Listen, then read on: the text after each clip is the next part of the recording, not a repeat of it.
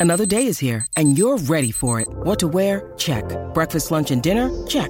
Planning for what's next and how to save for it? That's where Bank of America can help. For your financial to-dos, Bank of America has experts ready to help get you closer to your goals. Get started at one of our local financial centers or 24-7 in our mobile banking app. Find a location near you at bankofamerica.com slash talk to us. What would you like the power to do?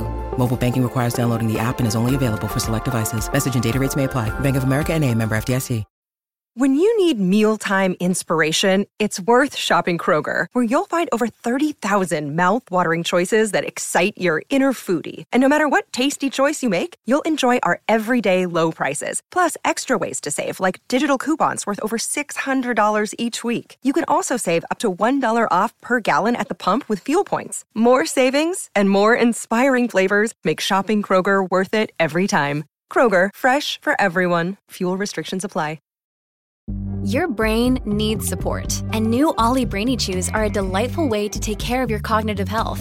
Made with scientifically backed ingredients like Thai ginger, L-theanine, and caffeine, Brainy Chews support healthy brain function and help you find your focus, stay chill, or get energized. Be kind to your mind and get these nootropic chews at olly.com. That's O L L Y.com. These statements have not been evaluated by the Food and Drug Administration. This product is not intended to diagnose, treat, cure, or prevent any disease.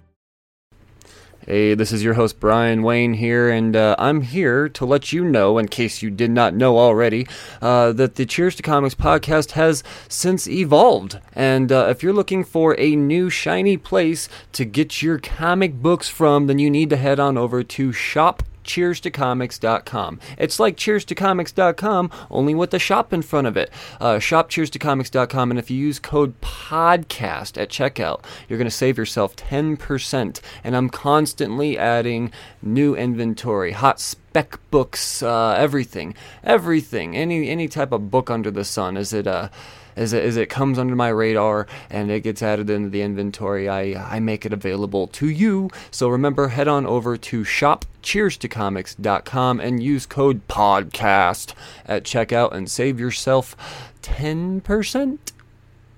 A pre-roll time. The Cheers to Comics podcast is proudly sponsored by Inked Marketing Solutions and the Inked Marketing crowdfunded comic for this here episode. Well, it's gonna belong to the last Knight of Twilight, coming soon from the producer of Pinky and the Brain, Animaniacs, Batman Beyond, Static Shock, and the new Batman Superman Adventures. Yes, the man is uh, a legend in animation. Pinky and the Brain, sold right there. The last Knight of Twilight. What happens when you're broke, but your endless war against crime isn't over? The Last Knight of Twilight is a story about an everyday superhero. He has no powers, he has no thirst for justice, but now his body is starting to betray him, but he just can't stop. Even a personal injury suit and losing all of his cool stuff won't stop him. His sidekick turning bad? That ain't gonna stop him. His or former adversaries returning or retiring. Not returning, retiring. That ain't gonna stop him. But age, age is a son of a bitch. Age is gonna uh, might stop him. It might. I don't know. Uh, we have a comic book here, people. Uh, like I said, it, it, the, the, the the team behind this. Mm, mm, I can't wait to see. Oh, I'm looking at this cover here, man. You got this this pretty dark hooded looking figure, and you got like an like a walker, like an old man walker, not a Walker Texas Ranger, like a like a like a tennis ball on the feet type of walker. I love it, man. I love it so much. Uh, I'm into it. So uh, head on over to www.twiknight.com. That's T W I K N I G H T.com. And uh, get in on this, man. I got a good feeling. And like I said, Pinky and the Brain. Come on. Come on. Age of Radio.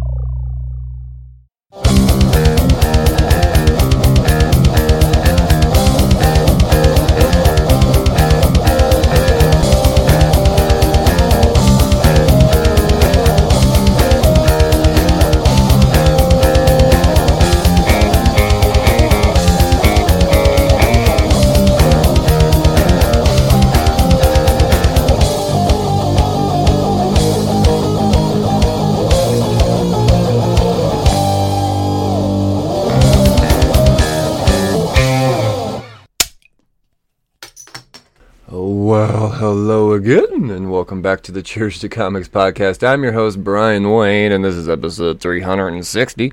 The 360th episode of the Cheers to Comics podcast will be a creator corner. Yes, another creator corner because that's how I'm doing it for you this week. Just bonus and bonus and bonus. Well, the creator that I cornered on this episode, he a legend. Yeah, this ain't this ain't well. This is a big deal. This is what it is for me, at least. Um, uh, David Baron, the man has been coloring our funny books for uh, over a quarter of a century um, well over a quarter of a century, and he a young man too. Um, so yeah, no, the, man he he's he's an absolute monster in the industry. He has since taking on uh, the uh, the act of writing, and now he's got a Kickstarter that you need to check out. And it is not in the vein of his normal books. Um, it's more of an all ages read. So if you're a parent, this is this is a must must back book, and that is Cobblestone Chronicles Michael versus the Babysitters. And I, mm, we're gonna get all up into this book. We're gonna talk an a major, uh, an a major, an amazing origin story. Uh, that David Baron has. Uh, it's the, the the dude is an inspiration to uh, so many, and um, even more so me now. So yeah, I can't wait for you to check this out. But before you do, before we dive up all up into it, I have to shout out, and not by any type of obligation, because I want to. I want to shout out the newest affiliate of the Cheers to Comics podcast, Nerds Forever. And yes, I have my own comic book store now. Um, I, am a retailer myself, but here's the deal um, Nerds Forever is so good, I still kept them on as a sponsor, baby. It's it's just that kind of customer service. I'm gonna keep learning how to how to have that type of customer service with my people. You know, it's a it's a staple, and that's that's really what it came down to. Um, so head on over to 307 nerds 4ever.com 307 nerds the number 4ever.com and when you're checking out all your amazing goodies that you're paying way less for than ebay prices oh yeah it's like that people. Um, use code cheers at checkout and save an additional 10% so 307nerdsforever.com cheers at checkout and uh, save that money. Mm-hmm. uh, gotta love some nerds forever baby all right. Now, with no further ado, I bring to you uh, possibly, or definitely, one of my favorite conversations of the entire year. Possibly an all time favorite, though. Ah, David Baron. All right, David, how's it going, man? Good. How are you? I am I'm excellent. Um, I was just kind of talking to you in the green room a little bit. Uh, my uh, good friend of the show, Rylend Grant, hooked us up, and the fact that you know, I mean, this is a it's a podcast for those people listening on Spotify and iTunes that can't see. But if they were to look at the wall behind me right now, um, it is loaded with your work. So um, I, I've been a fan for as long as I've been in comics, and uh, it's awesome to have you on board, man. So welcome. Thanks for having me.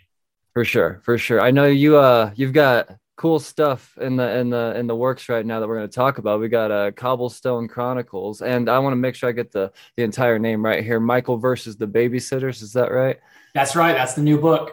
Awesome, man. So that's on Kickstarter now as we speak, and um, you you you have. I mean, you're you're you're funded. You're you're good oh, to yeah. go. At, at this point on, it's just on to stretch goals and stuff. I would imagine, right? Yeah, I mean it's all it's all gravy at this point. I mean, uh, we're Elise and I. This is our first uh, Kickstarter that we've ever done, and uh, so we had no idea what to expect. Uh, you mentioned Rylend; he was a huge help to uh, figure out, you know, the the whole system of what to do, and uh, he looked at it way before I launched just to make yeah. sure I was on the right page because uh, I didn't know what to expect. It's, you know, my first you know adventure, and I and I dove into the deep end of Kickstarter and uh, luckily uh, you know we had a lot of success with it. And the goal of of um, getting it out there for people to see the goal of you know having it funded to make sure that it does get printed in, in a you know a big and major way. So you know um, i can give it to the rest of the world and then uh, at the same time you know make sure all the you know initial backers get something special. So that's that's awesome man and this this is your first kickstarter uh so it's it, has got to feel real good to be able to fund in this massive sea of Kickstarter comics right now because there's a billion different places for people's attention to potentially go to. So to, to, to be able to to land enough eyes to reach your goal and make sure that your book is successfully funded, that's that's quite the accomplishment now, man. So it's first of all, congratulations. Um, Thank you. Uh, I, I I just backed it uh, about an hour ago. I was looking at it and it's like, oh, this this price point is 70 what was it? 74 pages? 70, 72 pages. 72 pages cover to cover yeah. That's uh that's amazing. Full color as a color artist i would imagine would Yep. only have it. it's it. always in color. Um uh but uh no i mean this is something that i cannot wait to give to my little seven year old she has been just kicking ass in life right now and this is this is one of those things i mean I, it's not going to be an immediate you know gift but it's, it's something that's well deserved that i i cannot wait to share with her i, I she's going to be all in this man um i've uh, uh, let, let, before we get into your origin story and all that, let's let's stay on topic here. Let's talk about this book, um, uh, the Cobblestone Chronicles. I mean, you're this is really your first, to my knowledge. I mean, your first really dive into you know a, a young young readers as far as you know that that that, that market goes. So what what Yeah. brought you to that For- point? for the most part, it is my first, you know, personal adventure into young readers um, or all ages. Uh, I like to call it all ages because in reality, uh, the people that read this book are much older. and I mean, I have I have my son who's a 12 year old, his friends, and and some of my younger nieces and nephews and neighbors. You know, they've read it and they've loved it. Um, when I was, you know, trying to get some feedback on it. And uh, and then I sent it to principals and teachers and librarians and other professionals and other writers, other artists, um, and the the way the adults you know reacted to it is what made me really feel like I had something special. Because you can entertain a child um, on a certain level. I wouldn't say easily, but you can entertain them in a certain way that will never hit on any other level than a young reader. Where I think this book really hits on several different levels without ever being inappropriate for a young reader. And so that's what I'm really proud of, you know, of this. Um, I've had lots of experience uh, with kids. Uh, ever since I was in um, middle school, I used to volunteer at a camp during spring break. So while other kids, you know, took you know, a week to two weeks, you know, vacation, doing whatever they wanted. I was in a camp, um, uh, mentoring uh, other younger kids, and I did Oh. that all through my high school years. Uh, I was part of um, um, a lot of after-school programs for kids, and so I had a lot of experience with them. And I've always enjoyed mentoring them. I, I'm actually a high school soccer coach. Oh, cool, man. Yeah. So, uh, and I'm not the only one. You know, funny enough, uh, Alex Sinclair, uh, who's I'm sure works behind you as well. Hmm. Uh, he also is a high school soccer coach, uh, and he actually coaches at my uh, at my uh, alma mater. He- he's he goes where he's coaching at my high school where I graduated at. So what are the odds? well, I mean, I mean, we're from the same area. You know, we both him and I, you know, worked at Wildstorm together. We've we've known each other for years. You know, when we go my origin story a little bit, like we'll we'll talk about him a bit more because he's a big part of my career. awesome. Um, but yeah, but going back to the whole kid part, um, you know, I've always loved kids. I've always loved babies. I've always loved, you know, children and and the innocence and imagination that they have. Um, so when we were on lockdown uh, with the pandemic, you know, I spent a lot of time uh, with my son, and I already spent a ton of time with my son. But now we spent like every single second together. And one time during dinner, my wife asked, you know, him, uh, whose name is Michael. His name's Michael. Um, uh, what do you miss most? You know, that the pandemic has not let you have, you know, in a while. And he actually said babysitters. He's like, I miss my babysitters. And, and we're like, you missed your babysitters? Like, yeah, when you guys go on date nights, you know, they'd come over and they they would be able to watch movies, play board games, do laser Mhm. fights, build Legos, uh, laser tag, sword fights, you know, like all these different things. and um, you know board games that me and my wife are like okay we're done with this board game you know uh, for a while and he wants to play it so he'll you know he'll make the babysitter do it over and over and we used to joke that it's not so much that it's michael playing with the babysitter being watching the babysitter. It's michael versus the babysitter. And um, and then an idea kind of came to my head and and and i instantly started thinking of it and i started talking to my family like i can see that being a good comic. Like i could see that being something special. And I just right then and there at the dinner table started kind of putting together this idea, and and it actually uh, filled out where it was a full formed idea of start, you know, start, middle, and end, um, beginning, middle, and end. And I've always wanted to work with Elisa Wittke, uh, the artist of the Cobblestone Chronicles, and uh, and I thought this project was finally her style something perfect for her. And uh, so I called her up instantly. I literally left the dinner table um, and I called her up. I said, "Hey, I got an idea. I want to know if you if if this sounds anything you know um, remotely interesting to you." And when I pitched it to her, she loved it and she started adding to it already. Uh, so I knew she was excited about it. Uh, I said, "All right, give me give me a little while, and I'm going to write it out. I'm going to I'm going to you know uh, you know get get some layout together, and we'll talk about it." I probably wrote the book, uh, the initial first draft, in about three days. Um, wow. And it wasn't necessarily dialogued in three days, but it was it was you know written out um, with you know uh, page breakdowns of what's happening, and um, and it it flew uh, you know just just flowed out of me so easily because it pulls from my child's experience, my mm-hmm. childhood experience, other people, you know, that I've talked to's, you know, childhood experiences. And so it's so natural. And that's part of the reason why I think adults will also enjoy this book is because it it gives them some nostalgia and yes. it gives them some uh you know fond memories of their own childhood. And so when that happens, that's why we have so much more. And then elisa and I we really fill out this story where we put um, extra details that children most likely will miss and they'll miss it just because they are young readers they won't they won't know that these things are hidden in plain sight where adults might pick up on it almost instantly or at least have the ability to recall a page that they read 20 pages ago for the moment you know that they're reading now like oh i remember wasn't it and then they'll go back and like yep there there it is Awesome. And the book is always filled. My my last creator unstained was the same way. And on the opening, you know, three pages, we we told people really what the book was about uh, without telling people what the book was about. Um, you just had to really look into the artwork. And just because this is a young reader's book or all ages book, um, it's no different. It's it's the way I like to tell comic uh, stories or stories in general. I like mm-hmm. to be um, you know, no matter what age group they're going for, I like to have them full and uh, intricate um, and relatable and understandable. And and cobblestone is is no different.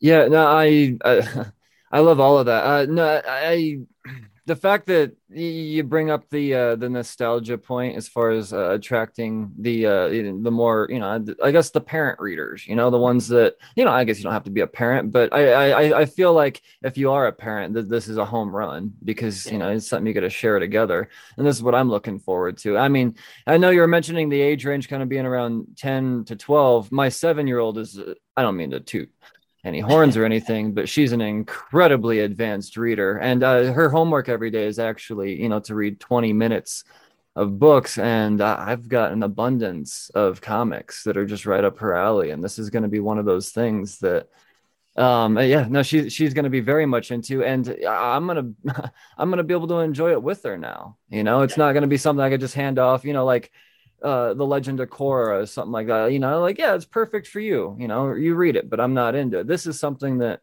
I mean, like I said, you you get attracted to a certain creator and you just start having faith in their work. And me being a longtime fan of yourself, um, you know, like you're you're you're a color artist, but I could say. I've also read your stuff, man. Like, look at it. Uh, that's, that's a good one too. That's a rare. That's that's the, probably the rarest cover. It, yes, it, indeed. So, um, for those uh, the people that, that can't see what just happened, uh, he, he's also written a, a, pretty badass book, I might say, called Stained. Um, was that that was? Uh, I guess we're gonna let's work this origin story in reverse. I've never done it like this. All right. Um, we're definitely. I, I want to come back to cobblestone for sure. We're not done with cobblestone, but since you brought up stained, or at least I kind of brought up stained a little bit. Um, this this isn't your first venture into to writing with cobblestone. You have done something that's not all ages or essentially and with, with mm-hmm. stained um that was it like 2017 yeah um was that your first published writing as a comic book artist or how uh, as as a credited writer yes that's awesome man yeah oh so, that's gotta feel cool um, yeah back back around uh 2000 i would say 11 12 i was an art director for um, Cryptozoic Entertainment. I did the World of Warcraft uh, TCG, uh, the Big Bang uh, Theory party game, the Walking Dead board game, the DC deck building game, um, and, and a bunch of others. And but my main job was was the art direct uh, the World of Warcraft TCG, and um, and during that time, part of the reason I took that job is because I wanted to do a lot more writing. And one of the promises that didn't necessarily come to fruition, and not so much faults of theirs, um, uh, it's just the way the business is, is that they were going to publish some of my creator owns. And it never happened. And mm. I left the company, and that's when I started with Valiant. And then when I started with Valiant, that's also when I got, um, you know, stained off the ground. And the way I work my creator owns is I like them to be full scripts before I even find an artist. I like to know uh, what I'm doing. Um, so that way I can say, this is exactly what I'm looking for. This is exactly what the story is going to be. There's no surprises. Uh, you have all the scripts. Here's the schedule. Uh, and here's the release date of the books. And I need all, all my books done before, you know, this deadline. And then I go to publishers at that point. Uh, maybe it's a lot of work, you know, on my end ahead of time. Uh, it's just the way I like comics to work. I mm-hmm. hate uh, late books. You know, if it's mm. one week late, two weeks late, I can deal. If it's a month or two months late, I lose the story. Um, yeah. And so I like to keep it all together. So Stain uh, is a sci-fi action adventure thriller, is the way I describe it. Um, it's a five-issue miniseries. Stain Volume Two was just announced a couple months ago. Oh uh, shit! And that's that coming out. Yeah, that's going to come out in 2022 with artist Karl, uh, Karl Mostert. Uh, oh, dude, Karl's my dude, man. Yeah, uh, so he's been on the show. Uh, yeah, deceased and uh, yeah. man who fucked up every or fucked up time. Yeah. Uh, he's got. It's my dude. Yeah, oh, he's, he, he's fantastic, and and him and he was with John Layman. And the funny part was uh, that's John Layman right there, because uh, he, he used to be an editor of mine uh, back at Wildstorm. I and, love that. Um, and I've had that at my desk. Uh, he's my all-time favorite writer. Yeah, I mean that's been at my desk for for over 20 years. Oh, uh, that's so cool, man. Yeah, so uh, it's it's been one of those things, um, and uh, and I and I got that frame with Alex Sinclair, uh, with John Layman, with uh, you know a couple other people uh, when I got that frame. Uh, so it has a lot of you know memories without you know uh, you know standing out as something mm-hmm. that would be valuable to someone. Um, but yeah, so so Stained uh, Volume Two is coming out with Karl. He, um, you know, him and I met uh, doing some Batman together, and what he has brought to Stained has been phenomenal. The first issue's already done uh, oh. and lettered. We're on to the second one, and we're just going to keep plugging away. And hopefully by October of 2022, uh, you know, he'll be way in advance done, where I can solicit and uh, you know whether it's going to be another Kickstarter or if it's going to go straight to a publisher um, you know, that's yet to be seen. But the first things first is is to get all done. But Stain Volume Two is fully written. It's darker than ever, and it's the complete opposite of what Cobblestone Chronicles is. Um, yes, in terms of subject matter. Uh, but still, I, I write. Um, the way I write comics also is the way I got into comics is I want them complex. I want them beautiful. I want them um, you know, satisf- satisfying uh, with a beginning, middle, and end, uh, and strong from page one to page when it ends. Uh, what are yeah, those comics that you? Uh, I mean, I don't mean to interrupt, but real quick, just, uh, what what are those comics that you would classify as that? That you know, you you you try to model your writing style after. Like, what what are those types of reads? Um, well, going back from from the day, uh, you know, the, the what got me into comics uh, is basically uh, you know Chris Claremont's runs of the X Men, where mm-hmm. you got you got a full run of of character stories, um, and that's what got me into it. But he also wrote them in a way that um, I you could be a sixth grader and be allowed to write uh, read it.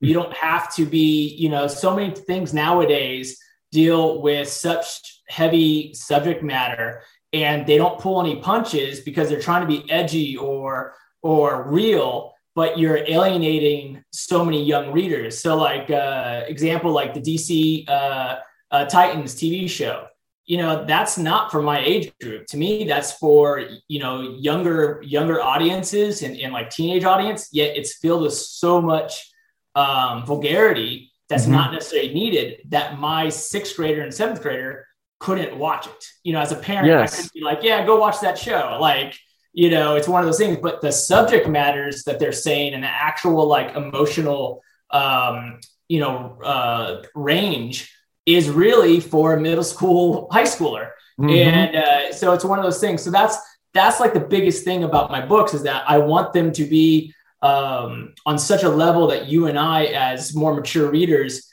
get a lot out of it um, yet i don't want it to be uh, vulgar or so graphic that you can't um, uh, you can't uh, let a younger reader get exposed right to quality comics. And I think Stained showed that a lot because in Stained, um, you saw uh, uh, there was it's about human trafficking. We killed about about 30 kids, uh, but you didn't see any of those kids die. You know, they they were in crates um, type of thing, so it was implied. Uh, and it was horrific death. You know, it wasn't, uh, uh, you know, if you actually are mature enough to see what's going on in the book, you are, you know, horrified by what by what these bad guys are doing.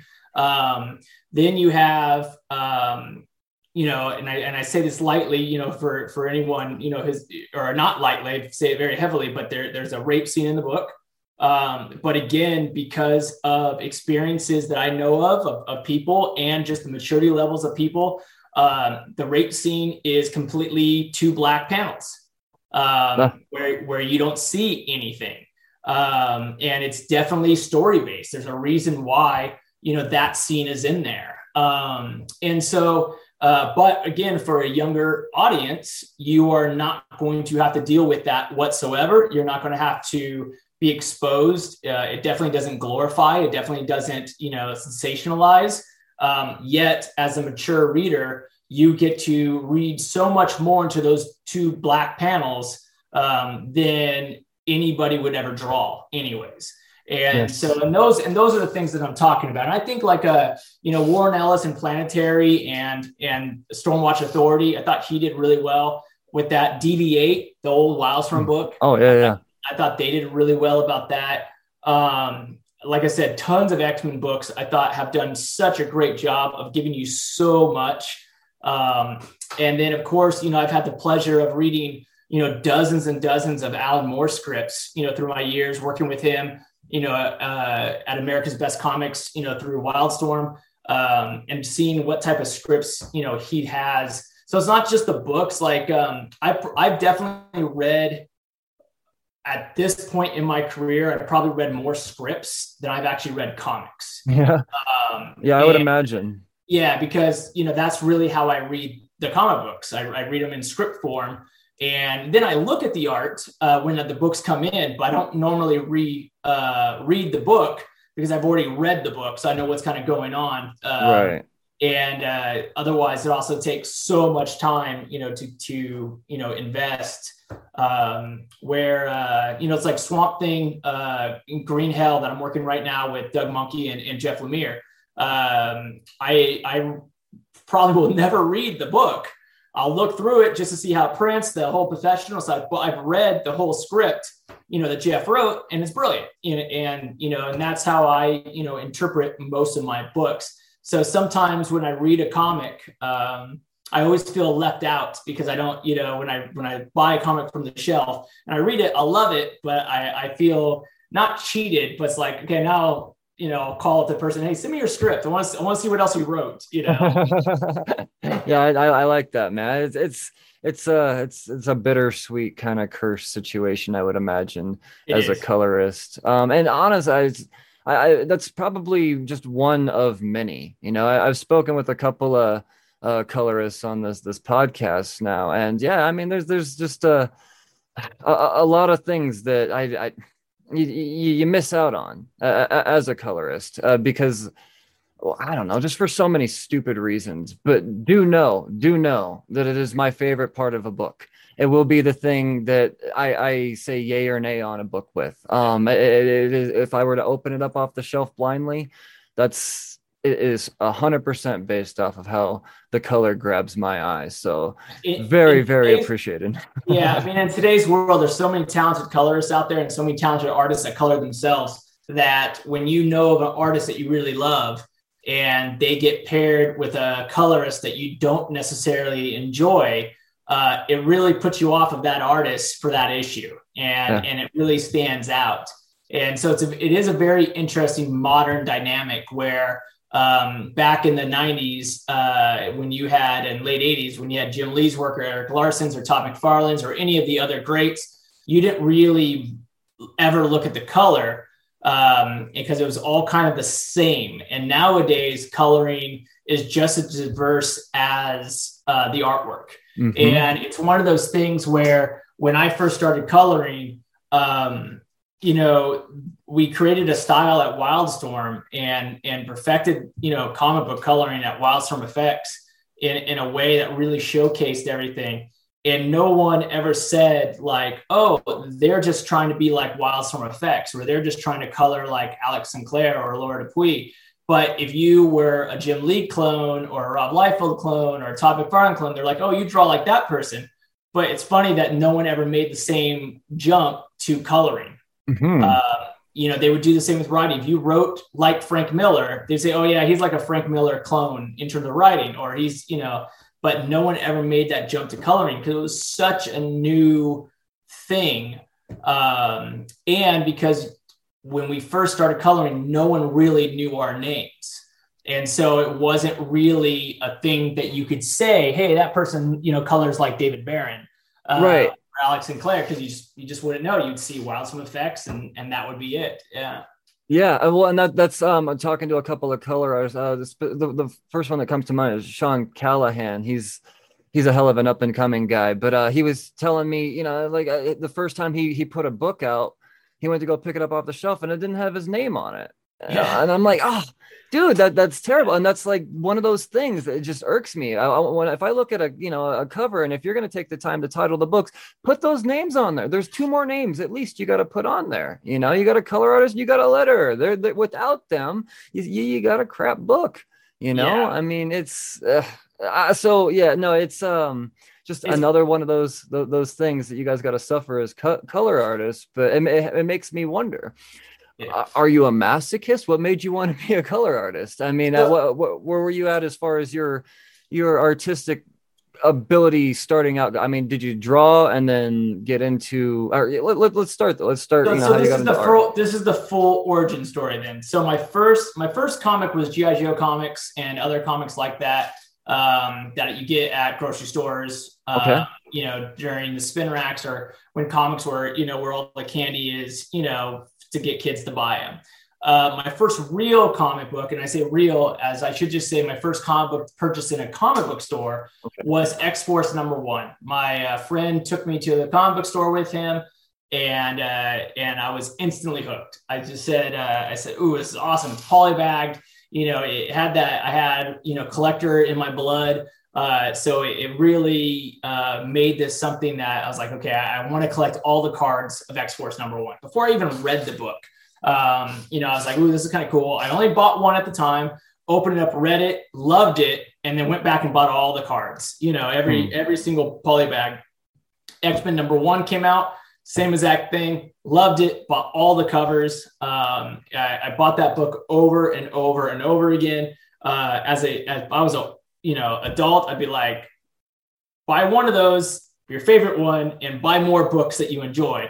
Because I passed on like other like golden, golden books uh, at the time.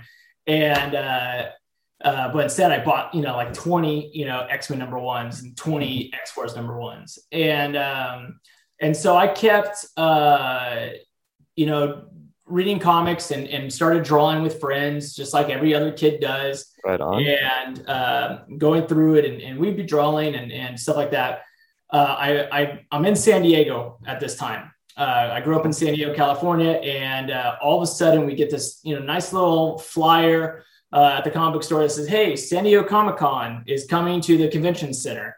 You know, and it was the first year that San Diego Comic Con was at the convention center. Now it's been around before, but never on such a grand stage. Right. And so my friend's dad said, "I'll if you guys want to go, you know, me and my best friend Nick Jenkins, uh, if you two want to go, um, you know, I'll, I'll, take you." And um, and I still remember, you know, every single trip because we'd go get breakfast burritos, and we would be, yeah, you could. Uh, have you ever been to San Diego Comic Con?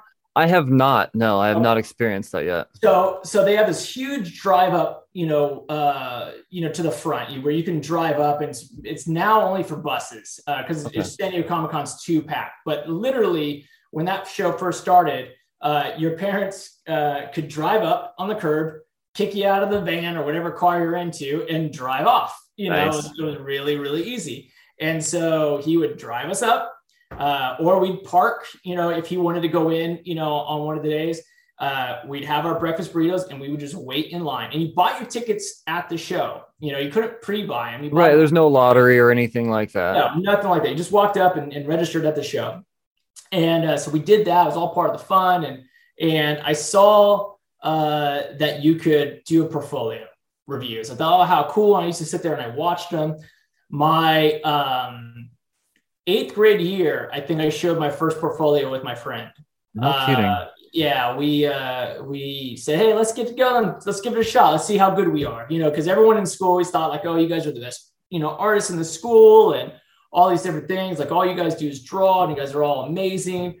And looking back at that art, it was all garbage, but you know, it had something about it that people liked. So we um, uh, so we went, showed portfolios, got ripped to shreds. No one held back because we were eighth graders. You know, no one held back at all. I, I mean, I, I they probably got a kick out of it because you're an eighth grader because they know they're not going to get punched in the face. Yeah, maybe. Um, maybe they were actually. I mean, honestly, I think they were just trying to help. I, I really do. I think they were saying like, "Hey, kid, if you really want to get this job, this is what you need to work on." Awesome. You know, and I think I think it was more that than than them being anything of of uh, you know, ill-willed or, or mean spirited. That's good to hear. Yeah. That's good to hear. And uh, uh, so I took that advice, came back my freshman year, and uh, uh, it was the eighth of freshman year, and then uh, got ripped to shreds again. And I was like, okay, not not too bad, not too bad. Got ripped to shreds again. Um, and uh, it was actually the end of my freshman year. Uh, so it was as I'm going into my sophomore year. And um, and so uh, I said, okay, not so bad, not so bad. I kept showing. Well, I went to the Wildstorm booth and I ended up getting a business card. And I ended up saying, call this number, you know, and we'll chat. And again, I'm, I'm 15 years old. You know, I'm still being driven to the Comic Con. You know, like it's, it's right. still, still, not, you know, something that I can do on my own. But you got to call. Uh, so after the show, I wait, I wait the week that they said to wait. I called and I, I remember all the people that I spoke with uh, because they've all became you know friends of mine through the years. Um, and uh, I, I, called them up and I said, hey, you know, my name is David Baron. I got this business card at San Diego Comic Con to give you a call. I showed my portfolio and I wanted to, uh, you know, schedule an interview. And they said, okay, who'd you talk with? I said, oh, I talked to this person and this person. And they're like, oh, okay, well, hmm. And um, and they said, hold on. And I said, okay. And so I was on hold for like what felt like 50 minutes, probably like a good mm. five though. And uh, when I they came back, they said, "How old are you?" That's literally their first, you know, question. How old are you? And I said, "Well, I'm 15." They're like, "Okay, hold hold on," and they and I've got it on hold again. This was much. They go, "Okay, so to be at Wildstorm, I'm not sure how you got this card, but you have it. Uh, but at Wildstorm, you got to be 18. You know, we don't hire people under 18." Uh, to to work here. Um, and uh, but we do have this other company that uh, might be interested. And so John Nee, the former uh, publisher of Marvel Comics, the former vice president of DC Comics, uh, the former uh, president or vice president of Wildstorm, uh, and he was the uh, uh, vice president of Cryptozoic Entertainment. he owned the side company with his sister, with his sister Claudine Nee, um, Uh, who a lot of people know through San Diego Comic Con, uh, called In Color, and it was a coloring house and a film digital film service. Wow. And Wildstorm used them a lot. And so basically, it was where they could hire people like me and see if they, you know, pan out, or college kids and see if they pan out, or just get cheap labor. You know, like well, there's that like, too. Yeah, yeah, it's kind of like all of the above. And uh, so I, I went in the interview and I and I got the job at 15. So I started working with you know a bunch of different comic book uh, studios, and you know, including Image, Extreme, Wildstorm, all the Image, you know, places. Uh, did a lot of trading cards back when I was 15. Worked on books like Wetworks. Um, uh, nice. I know that we did. We did things like Casper. One of the coolest books I got to work on at that place was Star Wars Droids uh, for Dark Horse. Yeah, that was really cool. And um, and I got into the world and I and we like I said we filmed the books back then because it wasn't digital back then and we mail them off uh, you know, take go driving down to FedEx to, to mail off big boxes of film uh, to Canada to the printer. And so what would happen is is I interviewed as um, a penciler, as a as a, a full on artist. I, I, had I had uh, sequentials and I had covers. Nice. Um, and I got hired as a colorist because that was the only job at this company um, that was art based. And I said, absolutely. Because what 15 year old is going to say no to no. anything comic book related? Seriously. And uh, yeah, so I said, yes, absolutely. Um, and I didn't even really know what I was getting into, you know, like really, I just thought, let's do this. This sounds great. And, um, and luckily I had a strong work ethic and I had a good head on my shoulders to figure out uh, how to understand all the processes of comics.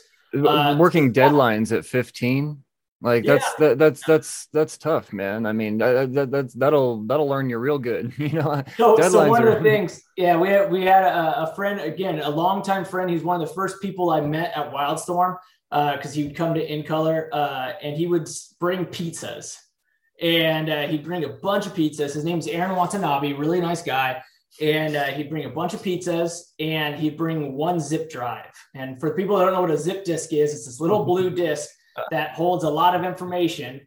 Well, like 3.2 megabytes of information. yeah, which, which back then was a lot of information. That was huge. Yeah, and uh, or he would have several. You know, we'd have a whole stack of them, um, and uh, it would have a bunch of trading cards on them. And he would he would oh, a lot of times like bring him in on a Friday because all the art came in, you know, throughout the week bring it on a Friday and said, we need all this done by Monday. And so Friday to, to Sunday evening, I would just be at in color working nonstop and loving every second of it. You know, doing Gen 13, doing uh, uh, Spawn, doing a Wildcats, uh, like I said, Wetworks, all these different, you know, awesome cards. Uh, but a lot of the old image card sets that came out at, you know, in 94, 95, uh, and 96 they were almost all done by me. Like a half half of those sets were were done by me. As a uh, as a teenager. Yeah as a teenager. Like a barely teenager. You're not like yeah. almost graduating yeah. teenager. Yeah you're... 15 16 and 17 were in color. And uh, then when i turned 18 uh, I, I moved to wildstorm effects and wildstorm proper and then that's when i really started to get to work with alex sinclair and laura DePuy and ted ehrlich and uh, so many others i mean that, that place was full of talent. Joe Chiodo, Wendy Fouts were, were there, uh, still doing hand colors. Uh, you know, Scott Williams' office is right there. Our office is right across the, across the hallway from Jim Lee's office and John Nees and Travis Charest, uh, you know, Jeff Campbell. I mean, all these people are all over, you know, in, in, uh, you know, whilst including all the editors, Scott Dunbier, Ben Abernathy, John Layman, you know, mm. um, and so it was just a magical, magical moment. Um, and DC bought Wildstorm, and and you know then we kind of get more to you know my more current stuff of of working with DC. But it's been um, what is it, twenty going on twenty eight years now of comics. That's that's amazing, man. Because I was I was thinking, you know, I, I saw that, you know, I, almost thirty years, and then you popped on my screen. I'm like, so you've been doing this for what, like since you were twelve? Well, I mean, yeah, I mean, you, you, you, you don't. I mean, you shit, dude. You look like you're my age, and you're still like less than uh, uh like eight years older than me or something like that. so it's yeah, no, dude. It, you, I can't imagine that life. Like just right out of right out of high school being being right up into the mix of it. At, at its really its its best too. Like it was the dawn of modern comics you know and oh man this is what an incredible story. I don't know of many people that have decided that i mean 15 years old getting discovered like that you know after a couple uh, even then you you you experience rejection at a young age. Uh, like i said I, I know if somebody told me no you're not going to do it at 15 i'm like ah i'll figure something else out.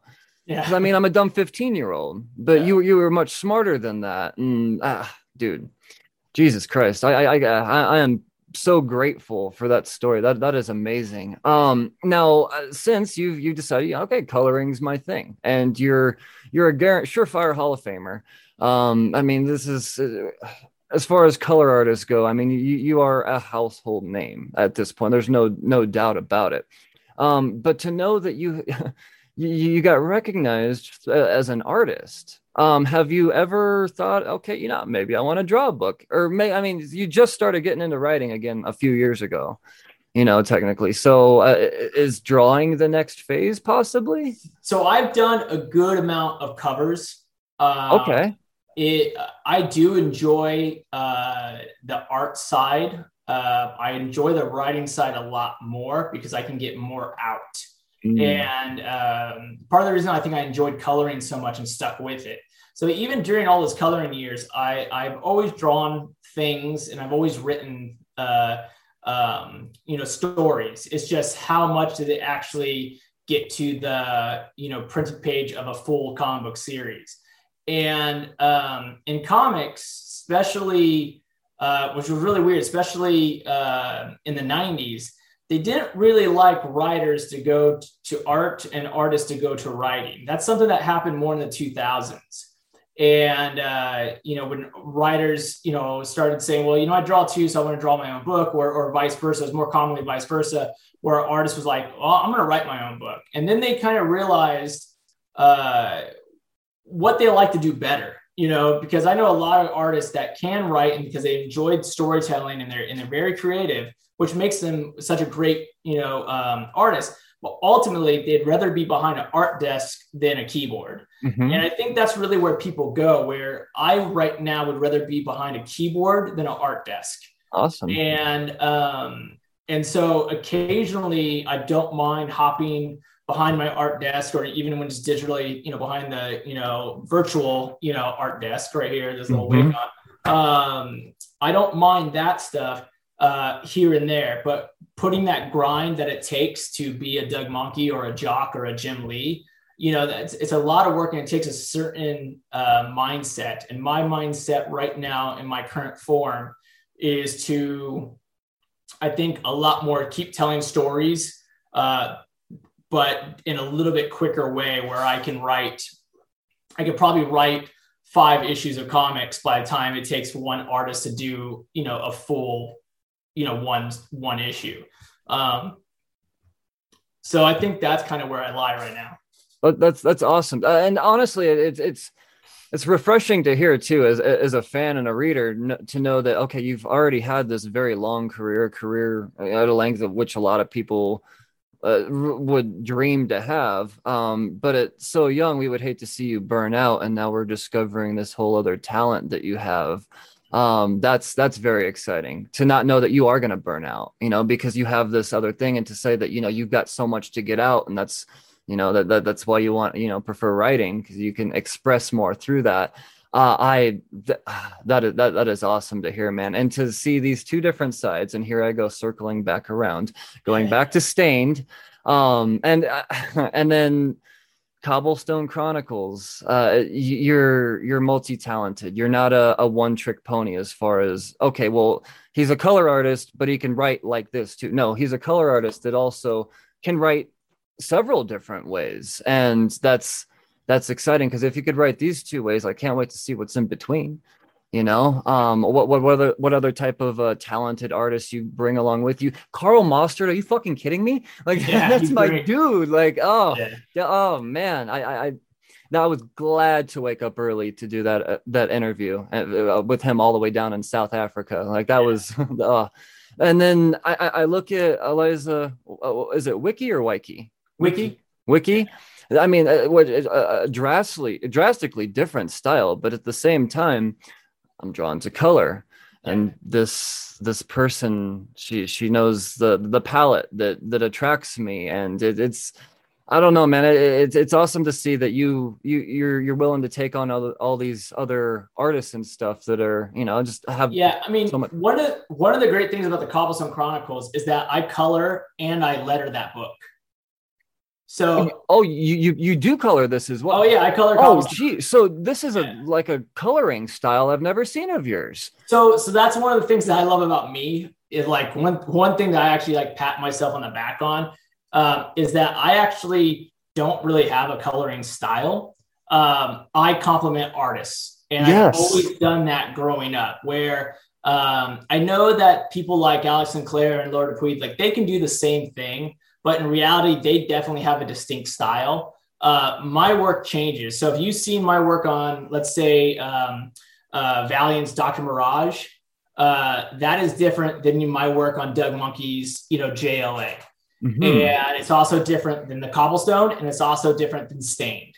Um, so you'll get similarities because it is me, um, but you you'll get something that's always going towards a project. It's kind of like if I was a fashion designer or a costume um, designer for a movie, uh, and we're doing a western. I'm not going to put them in my you know um, you know footloose outfits. Like you're going to hmm. change it up, and that's how I've always seen me as a creator. Is that I'm not someone who I'm saying, what are we trying to do? And this part of the reason why I really like coloring a lot because it's not so much what am I going to do to make this a David Baron project.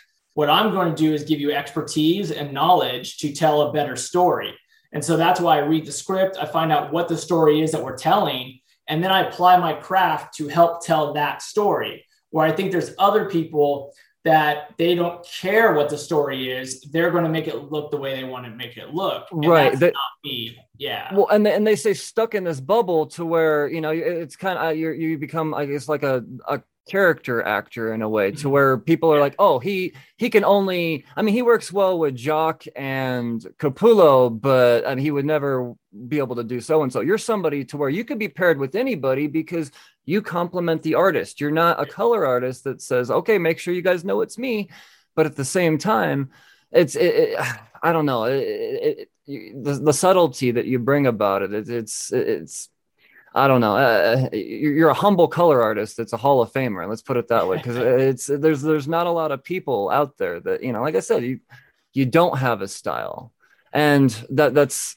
I'm, I'm looking at this this this Kickstarter page here for Cobblestone Chronicles, and based off of what I would have never imagined, this is you. So to see that you could take it to this level too, and and do something like this, and and, I, and Cobblestone I was actually one of my most fun times I had coloring a book ever. I mean, partly partly because I got to the, the way the cobblestone worked was um, I obviously wrote the book, you know, fully, and then I gave it to Elisa, and she would turn in pages at like five at a time. And then what I would do is I would letter the pages first. Mm. And then that's how I, I made sure that um, if there anything that did get changed, uh, in the artwork compared to the script that everything still works. Uh, sometimes I'd come up with new dialogue. Sometimes I'd come up with something a little bit, you know, different to match the artwork better. Or um, in a very, very rare, you know, I think like twice this whole book, I would say, you know, I don't know if it works. Can we try this? And, and we would change something a little bit. Um, after I lettered it and it looked great, I would, um, uh, and read well, I'd go right to color right away. And so we had a penciled, lettered, and colored page um, uh, every single time before we moved on to the next page, which is oh, cool. super rare. Yeah. Uh, usually, you know, you get all the script and you get all the artwork. Then the coloring and the lettering happens by two different people. Mm-hmm. But being it, you know, my creator own with Elisa, uh, we were able to really dive in and and create the world, you know, each page at a time. And doing that brought so much joy to the next page because yes. uh, you really got to spend time with the page. And um, uh, like right now, I'm working with Doug on Swamp Thing, and it's not that I'm not spending time on the page, but they're coming in and I'm just coloring it, and then I go into the next page. Where mm-hmm. this, I got to letter it, read it, make sure it hit on all cylinders. Uh, you know, talk to Elisa and say, hey, can we change this? Like, here's it colored. What do you think? Do you think we should add this? And then we'd go back and add a couple things. And this is why I could say that Cobblestone is so much more than just a young reader's book, um, because there's so much more uh, detail that fans of artwork uh, will value, which is part of the reason I think that you were attracted to it so much even being something that's completely different than the Batman who laughs behind you. Oh, you know, it's, it's so different, but at the same time, it still hits on those cylinders. You know, it's it's uh, kind of one of those things why South Park works. You know, it's the rawest animation in the world, but it fits the the the object of what they're trying to create, and therefore it becomes. Uh, you know, South Park in South Park's case, a masterpiece. Uh, masterpiece in Cobblestone's case, I hope a future one because that's obviously the goal that every creator should have. You shouldn't yeah, create a throwaway thing. You know, no. uh, that, that's not what I do um, when it's my creator own. Everything I like that. Stained, yeah, whether it's Stain, whether it's Cobblestone, um, whether it's uh, a couple of my other you know projects coming down in 2022. Um, I'm always trying to hit on um, award-winning mentality. You know, it's up to it's up to the critics and the fans to say if it was good or not. But my goal is always to hit on those cylinders, and um, and that's how I approach comics. Because as a reader and as a fan, that's what I'm hoping other people are also doing. They're striving. That's part of the reason why I really love Karl because Karl's also trying to hit uh, every cylinder every time. And I also love Elisa for that same thing. She's always trying to make you laugh with her artwork. I love it. Oh, that's important. I like that you said that's very, very important to me. Because I mean, honestly, it, that's that's a surefire way to keep a book on my pull list forever.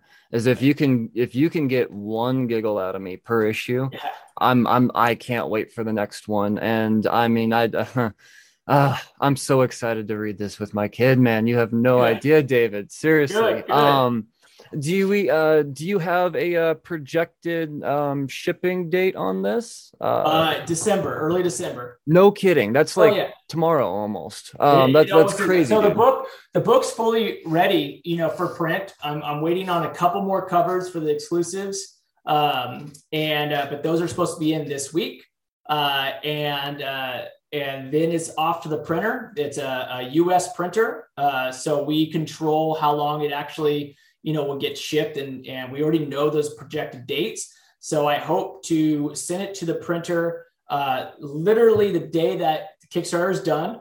Uh, if not actually a little bit beforehand, just so it's all prepped and stuff like that. Because uh, again, the book's completely done before we yeah. uh, advertised it on Kickstarter. Uh, and then it'll take no more than 30 days from start to finish to get back to me. Um, so uh, you know, and that's and that's on the long side because that's four to five weeks. When right. reality it's about three weeks, uh, so it gives us a two week buffer uh, in there, and then um, it's just packing know, I, hundreds of books. Yeah, and and me and my wife uh, and son are experts at that from the twenty you know eight years and the and the online Thank comic cons. Yeah. See, and that's one so, thing. Uh, I, am yeah. glad you bring that up because I, I got to say that's one thing that I, I love my Kickstarter and I, I've been getting an abundance of Kickstarters in the mail, but the way they've been packed recently, and I'm not going to call anybody out, but a lot of them just get sent in an envelope and shipped yeah. out, and that's uh that's that's no good because I'm a collector you right. know, uh, uh, uh, uh, you're a collector. You understand that. You mentioned buying 20 copies of X Force number one. Do you still have those, by the way? No, I, I couldn't. So, so uh, a quick, quick story about my comic book collecting days. Um, it got killed by free books. Ah, so it's one of those how you said like the the pitfalls of being in the industry sometimes. Uh, I got every single book in the industry for free. Yeah. And I kept my UPS and FedEx guy at my house, just kept big boxes on my doorstep. Or one time he had like five boxes stacked up. Jeez. I mean, he's like tall as a man. And he said, Do you need help bringing them in? I'm like, No, I don't want them in my house. Um, and he's like, Oh, what do you want me? It's like, I leave them. So my friends would come over and they would literally just pick a box. And I used to let them look through them. Uh, and then I made a rule that they couldn't even do that anymore. You just had to took a, you know, take a box. Oh. And um, and so uh, yeah, I just got too many books, and like it's the curse of a collector where you'd be like, oh, only if I can get all these things for free. It kind of kills the fun of going to a store and searching for things and, yeah. and knowing that you were there at the at the rack when it came out. You know, mm. like I was at the store when this book came out and I bought it, you know, type of thing. Um, and so it, it is one of those things that it makes me sad. Like I see your darker image behind you. Uh, I see, uh, you know, some of the Wolverines and the, and the Venom, you know, number one, uh, you know, all these things that I've had in my collection. Mm. Um, and uh, you know multiple you know ones of it, and uh, you know from image zero to gold foil, you know. Oh, yeah. oh they're all over there. Trust me. Yeah. I know, mean, if I all... turn the camera a little bit, you would see my curse. I actually just came home with five more long drawer boxes two days ago because of my curse, and I just yeah. signed up as a retailer, so now I'm gonna have even more stuff coming in. Now it's it's that's I'm afraid to lose that little sparkle there because I I used to like I have yeah. a pull list. I pre-order everything I buy. I like going and picking up my books, but now they're just going to be delivered to me, and I, am afraid I'm gonna. Uh, I, I I don't know, dude. I'm a like junkie. Just... I'm not gonna lose the blog. I mean, uh, I'll find space. I'm just buy yeah, bigger. I mean, it's, it's one of those things to always keep in mind. It's kind of like when they say, you know, don't don't work with family, you know, or, or mm, your wife yeah. or husband type of thing, because you'll see them all day, and then you're not going home to them, missing them right. you are with them nonstop. And so it's good to work with them. It's just, you know, boundary is comics collecting for me was the same thing. Yeah. Like I said, I don't read comics anymore uh, on the same scale that I used to. Right, right. Uh, unless it's in script form. I read right. scripts all the time from my friends' books that, hey, check out my new script, boom, boom, boom, done. Uh, or I'll read it in PDFs as like, um, hey, check this out, you know, tell me what you think type of copy. Um, but actually going to the store, grabbing a book, whenever I do that, because I still get that itch, you know, those books usually, you know, will just sit there and then I end up giving them away, you know, mm. just here, you know, here, read this book, you know. Ah, uh, yeah. So yeah, I think the last book I bought was what was the last book I bought? Uh, the last issue of The Walking Dead might be the last comic book. All right, one one ninety three uh, or what? Yeah, yeah, okay. Yeah, All right. Store. Uh, I was just at New York Comic Con. Uh, yeah. I did buy uh, a couple people's books. I bought um, uh, uh, the person tabling uh, next to me. He actually had a, a, a children book, uh, so I bought my son that. Um, it was uh, oh, what was the title that I hate that I can't forget. I know it was like Trash It. Um, okay. Can it trash trash can it? I think is what it was called. All right. It was, it was, a really cool little children's book. My son liked it a lot, uh, so I was happy to buy that book, and I bought a couple other ones of you know going around Artist Alley um, and just you know trying to support other people. Um, and um, you know, so those those are really good. But yeah, no, collecting. So that, that's what happened in my collection. I wish I still had those books. Yeah, yeah. I, have uh, the the the the probably the most said line in uh, comic book history is, "I wish I still had those." Yeah. Um, it's uh, but not yeah, for money. Most of those books, I mean, I know that like all my Deadpool, you know, origins and things like that that I had, I know those going pretty well, and all the Rob Liefeld X Forces seem to be grading, you know, really high and top at front. But in reality, I wish I had them not because of the financial, you know, investment that I thought I was doing. In reality, that investment was all emotional. You know, like yeah. every every book that I had reminded me of the time that I had with my, you know, X Force number one is will always be bought because of uh, a, friend of mine named Chris Lyons. You know, he will he will always be tied to that, and the fact that I know his name back from the sixth grade, and he was just a neighbor that we only spent like a year together. You know, but that emotional impact of, of my career, and then ultimately, you know, uh, Nick Jenkins, who was my best friend growing up, um, and uh, who I still talk with. You know, all those books. You know, we all have stories, and every time we get together or talk on the phone uh, what I talked to him about is like, do you remember that comic book store? Do you remember this one? Remember how we used to do this? You know, uh, because those those are why I enjoy collecting comics. You know. I love it, man. And uh, just just from talking to you here in the, this last hour, I, I, I could tell that you are a person that clearly enjoys this. I mean, you'd have to be insane to be doing this for, you know, twenty five plus years and not like it. You know, um, but I mean, you you you're you're a fan of the medium, and sure, you uh, you don't get to read comics, but it's you you you get to read them in a in a much more raw form that a lot of us wish that we could read them. You know, I, I, mean, I think so. I think if you, I think if more people put out their scripts, like Stained, Stained Volume One, uh, that whole script will be available. Uh, uh. I want to, I want to kind of polish it up. It takes a little bit. You know, uh, comic book writers are notoriously, um, uh, their scripts are uh, filled with errors. Uh, mm. because it's not the medium where you need to see it. Uh, some more than others. Some uh, you know uh, scripts uh, and i won't i won't call people out but we've seen scripts that are you know almost illiterate but are yeah. also beautifully um, done because they tell a great comic book story but the yeah. actual descriptions and and use of you know um, vocabulary is quite limited but yet it gets the point across and then you have people's scripts like where i can call it like alan moore who will write a 20 page script but it'll be like 300 pages. right. And, uh, and that's why a lot of times, you know, when he works with artists, he's working with some of the most intelligent artists out there um, because of, you know, just what his script entails.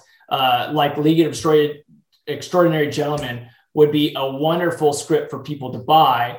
Um, I just don't know if they ever would actually sell it, especially now. Uh, right. But uh, um, that script, when I when I read it, was way over my head. Um, and my good friend who was editor at the time there, uh, uh, he just loved that script because uh, he understood every single reference and not only just understood it, but knew it. And, and he was just thought, man, what an amazing, amazing script. And uh, so, I mean, that's another reason why I like comics. It really works on, you know, multiple different levels. But yeah, ultimately, uh, you're right. I love the medium. I think uh, it's one of the best mediums in entertainment um, for what you can do. Uh, I wish, um, you know, CBS and you know Paramount and and Warner Brothers. I know they have DC, uh, but I really wish they would invest more in developing comic books, not just developing thank TV you. shows. Oh yes, yeah. thank you. I, I mean, I'm, I'm two second rant dc FanDome two pieces of information about comic books themselves and they were all flashes like news flashes there was no spotlight on anything at all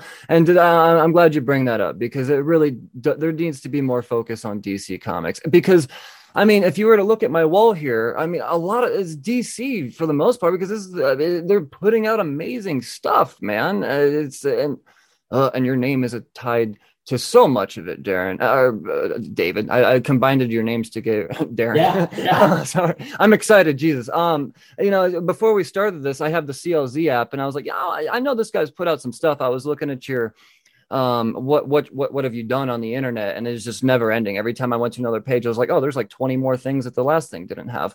Mm-hmm. Uh, my point to this being, I went into the CLZ app, and that's how I found this um, in there because I I saw that you had written something else, and I thought, okay, stained. Where have I seen this before? I know there's been this book in my house. Where have I seen this? So I went into my inventory. Okay, it's not there. So I I, I kind of diverted away went into the CLZ app and I thought, I want to know how many books of David Baron's I actually have. I went in there, it's at 64, by the way. 64 books registered in the CLZ app that your name's tied to, at least that the CLZ app has correct. But I saw there, I was like, they're stained. So I went in there and I pulled it out, and in the app, it actually shows it as the blank cover. I'm like, I don't remember seeing this. And I got the nerd block here. And oh man, um, I, I, I just once again just geeking out as a collector how it all kind of circled back around just seeing you, you have such this huge huge index of what you've done. Um now i i have to just i know that you're pressed for time here but one nerdy question and i want to this is going to set a standard for any aspiring colorist out there you do a lot of stuff, man. What is your page rate per day? Like, what are you? Because I mean, you you you have your name on everything. Like, how, how fast are you working now after been doing this for as long as you have? That's that's a that's a good question. So um, you can talk to my friend Allen Passalaqua, who's also a colorist, um, and he he says by far I'm the fastest colorist that he knows. um, that I'm that when I really want to go, uh, I I make my decisions quicker than anybody else, and the way I go through. But with that said, uh, I'm definitely slowing down as I get older. Um, Naturally, uh, yeah, it's it's it is one of those funny things that I told. I was talking to Alan not too long ago, and I told him, I go, man, I'm not as fast as I used to be. Now, I if I have to really, you know, get something done, um, you know, it, it, it can happen. Uh, I have done amazing work in two minutes, and I've done um, horrible work in four hours. Mm. Um, in comics, it's all about the process, who you're working with, what is entailed. Um, I once found uh, someone who did a circle and black ink all around, and that's that was the opening page of the book. And he told me it took him all day, and and I was like, why? And he goes, because he kept second guessing if there was a better way to do this page, even mm. though it's what the description was. He was as he's working, he's wondering if if he can do it a different way and so that's kind of how comics work you, you're you're looking to always be your best and um, so i slow down a lot i would say on average if i've worked with this artist before uh, on a full full day um, uh, i could probably do three pages a day and be happy um, if I was forced to do more, you know, like I said, it, it's it's what where you're at. You know, you could always do less, you could always do more. Um, obviously, what people uh, fail to realize sometimes, especially artists that I talk to, it's always funny when they're like, "Oh, take your time, take your time," and I'm always like, if I take any more time, I will be broke and not have food on my table. Mm-hmm. You know, mm-hmm. There is there is such a thing of you have to you know get work done, and I would probably say that most colorists must complete two pages a day uh, if they're going to have any type of decent living. Uh, but in reality, if you want to make a great living, you probably want to do four pages a day uh, as a color artist. Um, but with that said, uh, you know, I, I fluctuate and uh, I, I, have di- uh, diversified into other areas uh, so I don't just um, uh, you know color anymore. Uh, so there's other other things that I do in terms of design. Uh, terms like work with a soccer club doing design work. I coach soccer at a high school. I work with my wife on many other things with her business. She's a teacher, but she runs all the activities at a, at a local high school, um, a different high school than I coach at, uh, funny enough. And then, um, so there's all these different things because, again, I'm not a young colorist anymore or a young creator. Uh, it's uh, one of those things that uh, uh I've learned to kind of adjust as time goes. But uh, when I was young, uh, I once had to do a 48 page book. I got the pages on Friday and I had to deliver them on Monday. Jesus Christ, dude. Yeah. See, okay. I, won't tell you which want because I don't want people to like it. Oh yeah, it shows. You know, because that's the whole secret. You, the whole secret is trying to let you know, you know, that you know, not let you know which ones we have to kind of rush through and which ones we don't. Uh, that's kind of the secret to make it. Uh, you know, you pull some punches here and there, but in reality, still give you, you know, what we needed. And that was that was a long time ago. But yeah, so I've done um, I think the I think the record was like 24 pages in one day. You're a monster. That's yeah. insane. And, and it was a very mainstream big book too. Like it wasn't, and that was just part of the process back then. Like yeah. it was not, you know, Divine Right, the number one, the Jim Lee book. Um, the first eight pages I think took, you know, like five months uh, to do just because of Jim's work, and then I think uh, the last and, and he, he, he obviously he knows better because my memory fades me on this project a little bit but i think he did the last uh what would that be 14 pages of divine right in like a day and a half. And he mm. did them on smaller pages. So instead of the full 11 by 17 he did them smaller like comic book size. Uh, and i remember people running up to his house because uh, he was working at home you know grabbing the pages as they were done bringing them back to wildstorm down the hill we'd scan them, we'd color them, we'd film it, you know, letter it all in house. And then uh, at that 5 a.m., you know, it had to go to the printer to, you know, be shipped on time. Um, so there's you know there's all these stories in so many different you know um, you know studios. So, but yeah, no, it definitely ranges. The biggest thing though, especially modern day comics, the mantra is make comics that you want to read. Yes. Uh, I mean, that is the mantra. So anything that I'm part of uh, or my part of it is always something that I want. Obviously, if I'm working with DC, some of it's out of my control, but ultimately, what I do on my end is uh, to a level that I would want another professional to do on their end if I was going to purchase or read it. Uh, wise, wise words, man. David, I'm uh I, am blown away by all. I, I I love this this last hour of my life, and I know I've kept you longer than I could. I'm gonna count on the fact that um we uh we get to do this again because I've got an entire notepad here that I haven't even got to pertaining to your your amazing amazing career, man. So I'm not gonna keep you any longer, but I'm gonna make sure the listeners know they need to check out the Cobblestone Chronicles. Um, even if, if you don't have kids or whatever, you know somebody with a kid um, that this book needs to be ingested. I mean, it, it really is something special here. I, I I mean, I've got my eye on a new artist now. Um, I, I probably I, I have a bunch of Rick and Morty, so I probably have some of her so work. She she's a gallery artist. This is actually her first comic book ever. Oh, really? Okay. Shit. Yeah. Uh, See, she, that's a whole nother thing that we could talk about. Oh man. Yeah. she did a pinup. You should have her on. Uh, she's she's she's great. She's a great guest, but she did a pinup and Chew uh, for John Layman. Oh. And uh, and that was about it. That's the only thing that she's ever done. And then uh, but she's a gallery artist who works, uh, who's done work for Rick and Morty, who's done stuff for WWE, who's done stuff for, or um, uh, I can't even name all of them, but she did yeah. like Cobra Kai stuff. Oh shit. Yeah, she she did a lot of different things, but yeah, no, she is she's a phenomenal designer uh, and artist who uh, is currently working. Uh, I think um, I, I, think it's Lucky, but it's the Willie Nelson company. So sure. like, yeah, I mean, and she's great. She's she's young and full of energy. Uh, and and hits on all cylinders. Uh, I'm so happy that she finally um, you know, has done a graphic novel, and I'm glad it's with me, and I'm glad it's Cobblestone, and she's working on the second book right now. The Cobblestone Chronicles is a trilogy. Yes. Uh, and and then it'll branch off on that. It's a planned trilogy, but then it'll branch off. You know, more. We don't plan to end it.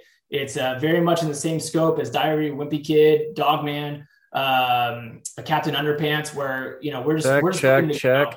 Yep, we're just looking to go, and, and it's so much fun that I don't see us stopping anytime soon.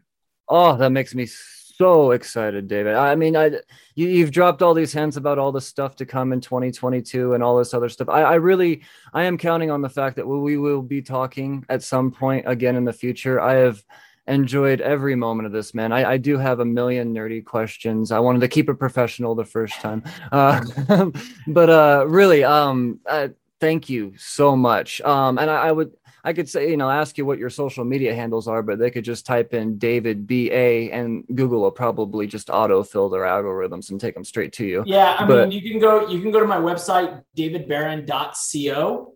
Okay. And uh, davidbaron.co, you can, you know, you talked about my list of work. You can go to my about page, and in my about page, there's actually a drop down menu um, you know, to take a look at all those pages. But yeah, davidbaron.co is the best way, and, and, you'll find everything, including the Kickstarter. Awesome, man. Awesome. Well, uh, thank you for not kicking me off and letting me nerd out just a little bit longer, brother. Uh, we, I, I very much looking, I, I am looking forward to our next, uh, not not just our next chat, our next chat more so because that means that there's something new coming, and that's really what I'm looking forward to from you. I mean, you you have a fan on a whole nother level now because I just ingested Stained, and Jesus, now I got to track down the, those other four issues. Brilliant, man. I love it. Um. Awesome yeah, uh, forever fan here. Uh, I'll I'm gonna let you get back to it now, and uh, will uh, you stay safe, brother. We'll talk soon. Thank you. Cheers. Cheers.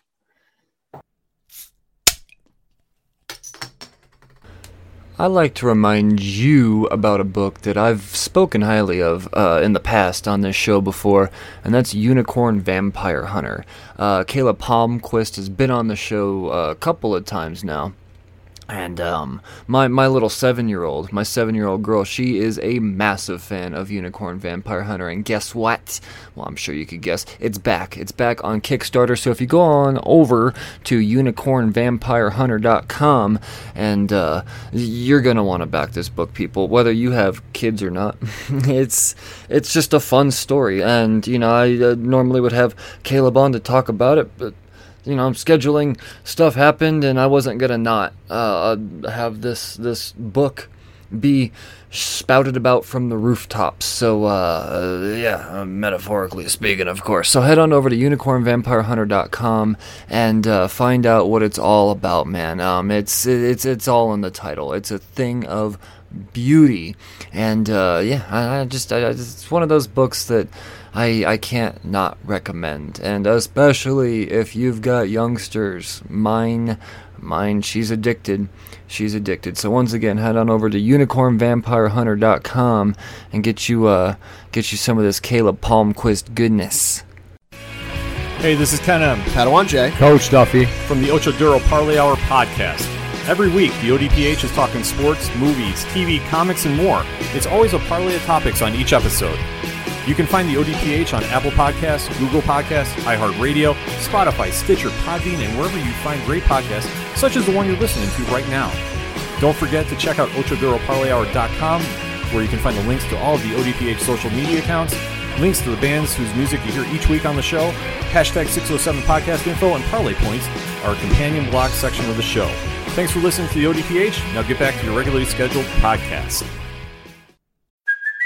Hey, it's Kaley Cuoco for Priceline. Ready to go to your happy place for a happy price? Well, why didn't you say so? Just download the Priceline app right now and save up to 60% on hotels. So, whether it's Cousin Kevin's Kazoo concert in Kansas City, go Kevin, or Becky's Bachelorette Bash in Bermuda, you never have to miss a trip ever again. So, download the Priceline app today. Your savings are waiting.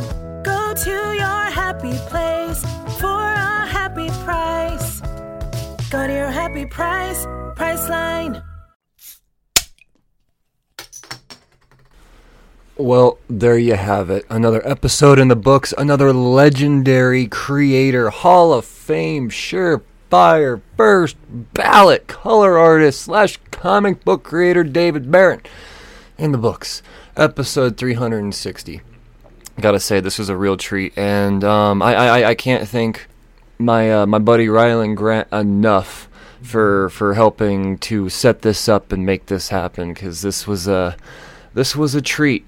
And uh, i really do i got a whole i know there's a lot of people out there. I know if i were listening to this i'm like ah oh, you should i would have asked him this i would have asked him that i would have asked him this. And believe me i got a whole list of those questions here baby. And it's just a, it was a it was a time constraint situation but there will be more. Oh yes there will be more david baron on the cheers to comics podcast. Um, come on guys. Batman who laughs? I didn't even get to talk about that. That's my shit. Um, so all right uh, yeah, amazing. Um, I gotta remind you to head on over to 307nerdsforever.com. Use code CHEERS at checkout. Save yourself 10%. Um, and then always, always shop cheers2comics.com. Always from here on out. Hasn't always been always, you know, on account of it's brand new.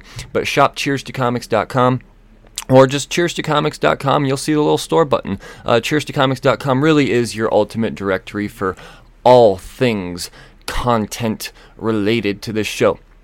Um, so yeah, head on over, do that. Make sure you head on over to Podchaser, leave all of the reviews that you can, podchaser.com, search Cheers to Comics, or just uh, click on the hashtag the Apodcalypse list in their lists menu, and you'll see um, the Cheers to Comics podcast along with a list of oh, an abundant list of other amazing podcasts for you to get addicted to. So um, just follow hashtag the Apodcalypse. It's like the apocalypse, but with a D. All right, and uh, of course, leave the reviews on iTunes or Apple Podcasts as well. Extremely, extremely helpful to the growth of this show. Um, yeah.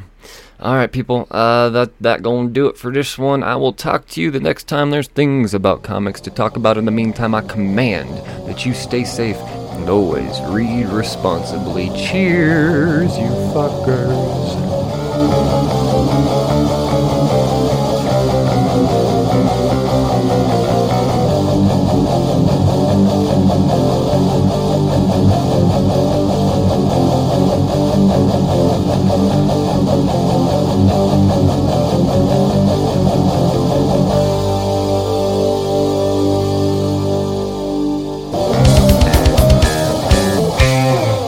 Uh, you're listening to Cheers to Comics podcast. Hey everyone, I'm Monty Michael Moore, and this is the Cheers to Comics podcast with Brian Wayne. This is Drew Zucker. You're listening to Cheers to Comics podcast. This is Mark Russell, and you're listening to the Cheers to Comics podcast. Podcast recommendations, you ask? Brian Wayne here, co curator of The Apodcalypse. And I know that sounds gnarly. That's because it is gnarly, man. The Apodcalypse. What is The Apodcalypse? The Apodcalypse is a culmination of the gnarliest podcast, independent podcast the internet has to offer. So instead of trying to go to Twitter the next time you uh, need a new podcast to listen to and try to get Twitter famous, podcast recommendations, please. Just think The Apodcalypse, man. And it's ironic because The Apodcalypse is only the beginning. It's only the beginning. Just go to podchaser.com. It's it's in the top lists, the top lists in the whole world. So whether you're looking for true crime, sports, uh, role playing, uh, I don't know anything, anything. Think of a podcast. It's on the Apodcalypse. It's like the apocalypse with a D. Hmm. And do not forget to follow the Apodcalypse on Twitter as well. Once again, that is the Apodcalypse. If you're looking for a podcast recommendation, the Apodcalypse is sure to have something for you. Good morning. Brian Wayne here to tell you about my new podcast, The Real Brains. The Real Brains podcast is a show coming out daily, dedicated to the everyday struggle of just the average human being. From troubles with rage to uh, anecdotes about uh, very strange human interactions, this podcast really is just a uh, somebody that's all too familiar with the struggle. I'm here to let you know that you are not alone. So come laugh at uh, our pain together every single weekday, every place you can catch a podcast. Check out The Real Brains with Brian Wayne. Remember, stay sane. Hey, what's up, everybody? This is Joey Galvez. I want to tell you guys a little bit about the Department of Metahuman Affairs. This one is a story about a team led by a retired sidekick, two felons, a failed actor from Broadway, and a reprogrammed cyborg. But their first mission is to stop the criminals who have robbed a bank, and they will have to set the world at ease. You're to get 180 pages of entertainment, action packed awesomeness right here in the first six issues in a collected hardcover volume one. All you got to do is head on over to Kickstarter.com and type in the Department of Metahuman Affairs or DMA and check it out right now.